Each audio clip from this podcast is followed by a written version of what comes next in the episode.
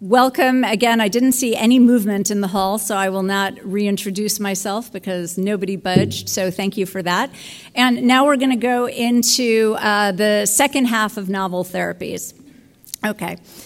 Um, so I kind of hated putting this slide in, but I did anyway because I needed some moment of separation older and or unfit has to be the longest and most hotly debated and perhaps somewhat boring actually conversation in AML because I still can't define older. I used to laugh that it used to be 10 years above the age of the most senior attending in the group. I'm completely dissatisfied with that right now. It needs to be 40 years above the age of the oldest attending in the group because that's actually me now and I don't I don't like that. So I don't know what older means. And I actually am not sure what unfit means either. But conceptually, the, the combinations that I'm talking about are the ones for patients who, for whatever reason, either by advanced age or by overall performance status, you're looking at them and saying this patient cannot tolerate intensive chemotherapy with potentially a month in the hospital.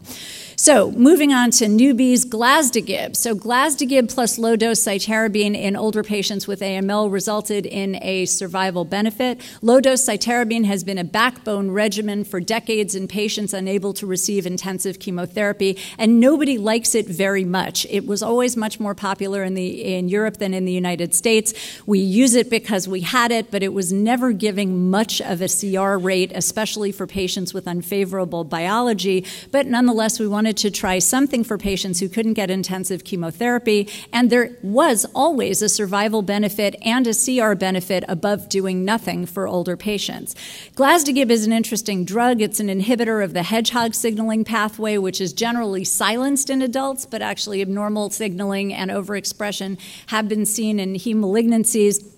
And it's an important drug actually in leukemia stem cell survival and expansion. And maybe many of the uh, stem cell biology people are quite interested in this um, activity of, uh, of the drug um, of Glasdegib. So, inhibition of the hedgehog uh, pathway, which is what Glasdegib does, may enhance chemosensitivity and actually resulted in a CR rate of 17% versus 2% in, um, in the combination versus low dose cytarabine alone. And this got improved. So, anything that is an incremental benefit over baseline regimens um, is valuable and certainly makes us think about well, where else could this be used? How else could be, it be added? On that theme, what else can we add to baseline regimens, low dose cytarabine, hypomethylating agents, things that have been used typically for non intensively treated AML patients, came venetoclax. So, venetoclax is prominently featured in the rest of this meeting in the CLL section. It is well known as a selective inhibitor of BCL2, and basically it allows cells to uh, kind of sequester their pro apoptotic proteins. BCL2 is anti apoptotic, and in AML, um, the idea is that there is selective binding to BCL2, which frees these internally captured proapoptotic proteins and results in um, cell death. So the concept here was venetoclax was succeeding incredibly well in CLL. What could what action could we get in the land of AML? And as a single agent, it wasn't doing very much, and the data did not look particularly promising. But the scientific rationale was very strong, and the preliminary clinical trials in combination with azacitidine and decitabine were pushed along and have resulted in these recently published data showing actually that in combination with azacitidine and decitabine, what we are seeing is quite remarkable median overall survivals of beyond a year in older patients with newly diagnosed AML. So, stepping back, what did I just say about low dose cytarabine? Low dose cytarabine and azacitidine and decitabine as single agents were what we have been using as backbone regimens for patients who were not fit for intensive chemotherapy, primarily older patients. But those agents never resulted in compelling CR rates um, as a single agent, and typically the overall survival was not even approaching one year, let alone beyond. These data are not randomized data. We are still waiting for the results of the randomized trial of venetoclax in combination with azacitidine versus azacitidine alone, and those are eagerly anticipated. But certainly, this type of response pattern has resulted in um, and outcomes for older patients with AML that we haven't seen before. Certainly nothing that I've seen um, in my now pretty long career. What's more is that, again, these are not randomized data and they are subgroups, but what we started seeing actually was that there were response rates in subgroups of older patients where typically responses were extremely difficult to get older patients, complex cytogenetics. If you look here, and if you look at yellow is CRI, green is CR, and then um, uh, marrow leukemia free state is the, the um, uh, light blue, what you're seeing on the top is aggregated responses in groups of patients, again, where we haven't typically seen responses. So this feels very interesting. I repeat the caveat that they're not randomized data and that these are small numbers of patients, but we haven't had this before. And we've been pretty starved in the AML community treating older patients with very weak weapons. This has felt like a stronger one. Furthermore, again, small data but preliminary, these were presented by Courtney DiNardo from MD Anderson at ASCO in 2018. Preliminary data suggesting that actually we could get quote unquote deep or MRD negative responses in these older patients. This hadn't even been something that we were really thinking would be possible with lower intensity hypomethylating agent or low dose cytarabine regimens. So the concept here was are we dealing with something fundamentally different in this combination? In that there are higher response rates in difficult to treat patients with the potential for MRD negativity. All of these were different from what we had seen with low dose cytarabine alone or with HMAs alone. If you look here, these are published in. Um, in uh, JCO looking at venetoclax with low dose cytarabine, again, our standard um, baseline. Here, too, CR rates and response rates, CRs in blue, CRIs are in orange, that are much higher than what we would um, expect with uh, cytarabine alone. You can think back of the data that I showed you on the first slide. Generally, hard to get a CR at all, let alone in patients with intermediate or poor cytogenetics. Now, here, the difference here to look at is that these patients on this trial actually could have been treated with a prior hypomethylating agent. If you have had 19 cycles of of a hypomethylating agent for MDS or prior to your diagnosis of AML, no matter what you get, it is more difficult to get a response and the outcomes are worse, whether it's CPX351 or whether it's venetoclax combinations. If you've had a lot of HMA before, it's not good news. On the decitabine and azacitidine trial that I showed you before, those patients had not received treatment with a hypomethylating agent prior to exposure to venetoclax. Here they had, and the question is that first of all, might you consider a low dose cytarabine combination in your patients who've had a lot of HMA before? And secondly, if you take out that group, the responses look quite similar to those with HMAs, suggesting again that putting in those biologically worse behaving patients is what drop down the overall response rate for the combination with low dose cytarabine. So this is people should be already exploding with questions. Well, now what do I do? So I could use decitabine, I could use azacitidine, I can use low dose cytarabine. How could I possibly make this decision when treating a patient?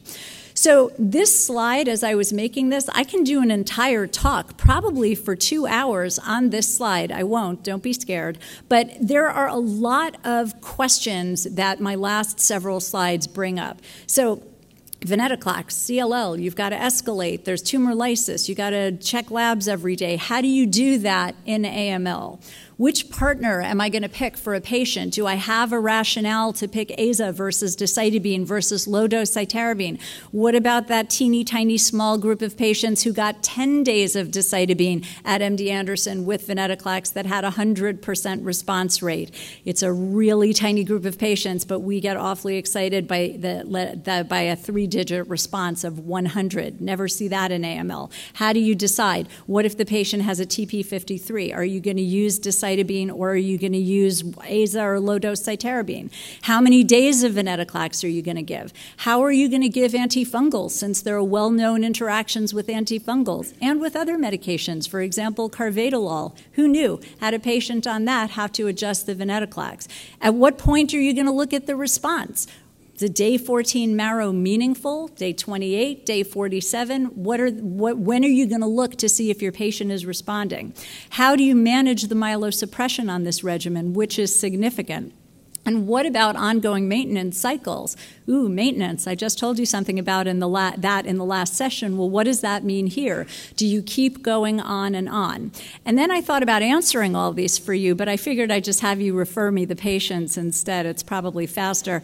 But I think that these are actually day to day difficult questions, and there are not actually data driven answers to most of them because we don't have enough patients. We don't have 14 different randomizations of the trials. But I bring these to your attention because it's a very strong regimen that looks different from others that we've had, which we are using a lot. But you've got to know what you're doing to use it. And these are just some of the clinical questions that should give pause before launching a patient um, with newly diagnosed AML into this combination. And I think my colleagues in the debate will talk a little bit further about at least some of these questions. Okay, moving into the land of relapsed AML. So, relapsed AML patients are in trouble. This is still a very difficult to uh, treat disease, and most of the patients die within a year after their uh, relapsed or refractory disease. There are various studies of intensive chemotherapy which have not looked good. There are three to four months survival, and then the hypomethylating agents actually might look a little bit better than the intensive chemotherapy, not because they're resulting in higher response response rates, but probably because they have less toxicity and the patients are able to sustain treatment for a longer period of time. Still, a dangerous disease with bad outcomes. We do have gemtuzumab, which is approved for relapse refractory AML, and there, this is in a it's a small group of patients. There is a CR rate, but basically we need more in this group. So what do we do for these patients?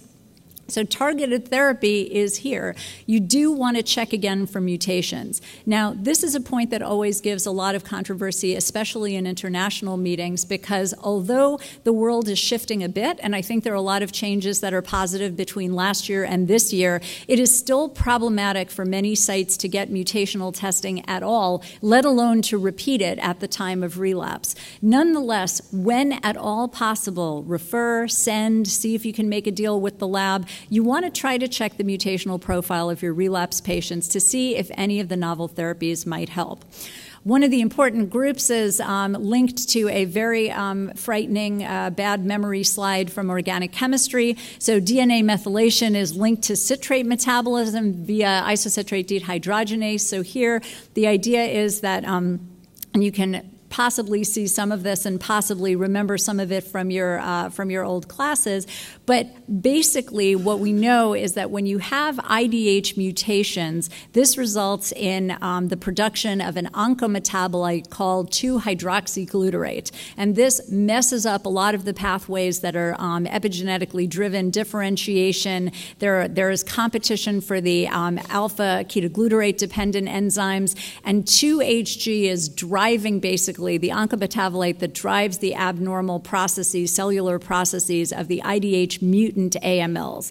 And IDH1 and IDH2 are mutated in AML. They are rare in the 10 to 12 percent range, but we still find them. And this resulted in um, so a couple of very important trials looking at enasidenib, which is um, a potent uh, inhibitor of IDH2. If you look at this phase one two study de- design, this took a bunch of patients with advanced heme malignancies, um, giving continuous cycles of an oral drug, relapse refractory, newly diagnosed. We tried to get everybody with an IDH H2 mutation onto one of the arms of this trial, and it was 100 milligrams given daily. And if you look at the endpoints, it was, again, uh, safety, tolerability, and these are um, wrapped into these two kind of um, outcome shots that the efficacy showed. This is single agent efficacy with an oral agent overall response rates of 40%, CR of 20%, uh, medium response duration 5.8 months. Um, and if you look at the overall survival in patients who are responding, long overall survival of well over a year in patients who are responding. So this was a very interesting finding, clearly an example of molecularly targeted therapy. For those of us who have had the pleasure of having patients respond to this drug, it's extraordinary when they do respond. Um, I have had actually on this trial trial a newly diagnosed patient respond without ever being in the hospital, and it is um, it is quite powerful. You do need to be aware of the um, specific side effects of differentiation syndrome. There's also some indirect hyperbilirubinemia, which should not make you stop the drug. So there are side effect profiles for the inhibitors that are a little bit different from um, other therapies. But this, of course, bro- uh, brought forward the immediate question of well, if we have intensive chemotherapy combined with a FLT3 inhibitor for FLT3 mutated AML, what about IDH inhibitors in combination with intensive therapy? And that is being investigated. So the goal is always to try to drop your best weapons on the initial diagnosis and try to whittle away at the number of patients who ultimately relapse. Nonetheless, this is a, um, an important drug for patients um, with relapse disease, and those with the mutation should be strongly considered for it. Now, in a parallel trial of ivosidenib, which is a drug for um, IDH1 mutated AML. This again, multiple subgroups that allowed patients with relapse disease, with untreated disease, all to be um, participating in, uh, in this trial. And these um, had very, very similar types of in, uh, impressive single agent results with an overall response rate of um, 40%, six month duration, CR rates of 20%, and again, a long median survival in patients with CR. So the question here is that. Um, Again, powerful mutationally directed therapy in the relapse setting. Does this get you to an allo transplant in some patients with relapse disease? Maybe. Is there prolonged survival beyond what we would expect with intensive chemotherapy? For sure, for those patients with the mutation. And again, what's going to be the outcome with combinations? Do you combine these drugs with venetoclax, with azacitidine, with standard chemotherapy? All of these combination trials are underway. The fact that there are lots of potential combinations is exciting, but also makes it difficult for clinicians to decide what to do. And the general message of the day is don't just start combining lots of different drugs because it can be hazardous uh, both to your health and the patient's. If you look specifically here for ivosidenib, again, looking at differentiation syndrome and here a little bit of QT prolongation, these medications do have individual side effect profiles. Venetoclax myelosuppression, the IDH with differentiation syndrome. One has to be quite careful in mixing everything together. That said, all of them can be managed very successfully. They are overall quite well tolerated, and I think there is an incredible opportunity for combination therapy that that is evolving, and hopefully in the context of clinical trials. Now, here I got to present these data at ASH actually. Um, which were fun last year. Um, so I love swimmers' plots, especially when some of mine are the longest and fastest swimmers. And here the idea is to, um, to just show the small cohort of patients, of 33 patients with untreated AML who were not able to get intensive therapies and who were able to get onto ivosidenib um, as their initial treatment. And this actually has resulted in a label change for ivosidenib, which is currently available for IDH1 mutated patients with newly diagnosed disease based on, um, based on these data. So, if you move to um, the FLT3 inhibitors for relapse, so the development of FLT3 inhibitors has been in relapse disease with second generation, highly potent and selective FLT3 inhibitors. Both gilteritinib and quizartinib beat salvage chemotherapy in uh, phase three trials of relapse and refractory AML. Gilteritinib is FDA approved already. Quizartinib is approved in Japan. They didn't get through ODAC for relapse disease, but we are waiting for the upfront combination data with quizartinib in newly diagnosed patients. And again, here, these, um, these drugs are much more selective than midostaurin. I think the word selective often implies better. I don't think that that's a synonym. They act differently, they are very potent. We do expect that the upfront data are going to look compelling um, with uh, both gilteritinib and with quizartinib, but those data don't exist yet. So currently, um, we get a, about a 20% CR rate with gilteritinib, and the goal is actually that this would be um, allowing some patients to move on to um, allo stem cell transplant. The other thing to keep in mind with all of the inhibitors, and I keep ending sessions on the topic of maintenance, but the reason that we've been allo transplanting everybody with AML who we possibly can is because there haven't been therapies to date that one could be giving the patients on an ongoing basis with improvements in overall survival. So the question is with the addition of inhibitors, FLT3 inhibitors, IDH inhibitors, with the potential um, of oral azacitidine, might there be ways that at least selected patients could be maintained on oral, relatively well uh, tolerated therapies without going on to allotransplant? Hypothetical question, uh, food for thought. And here's my favorite slide again, and that is with eight whole seconds to spare.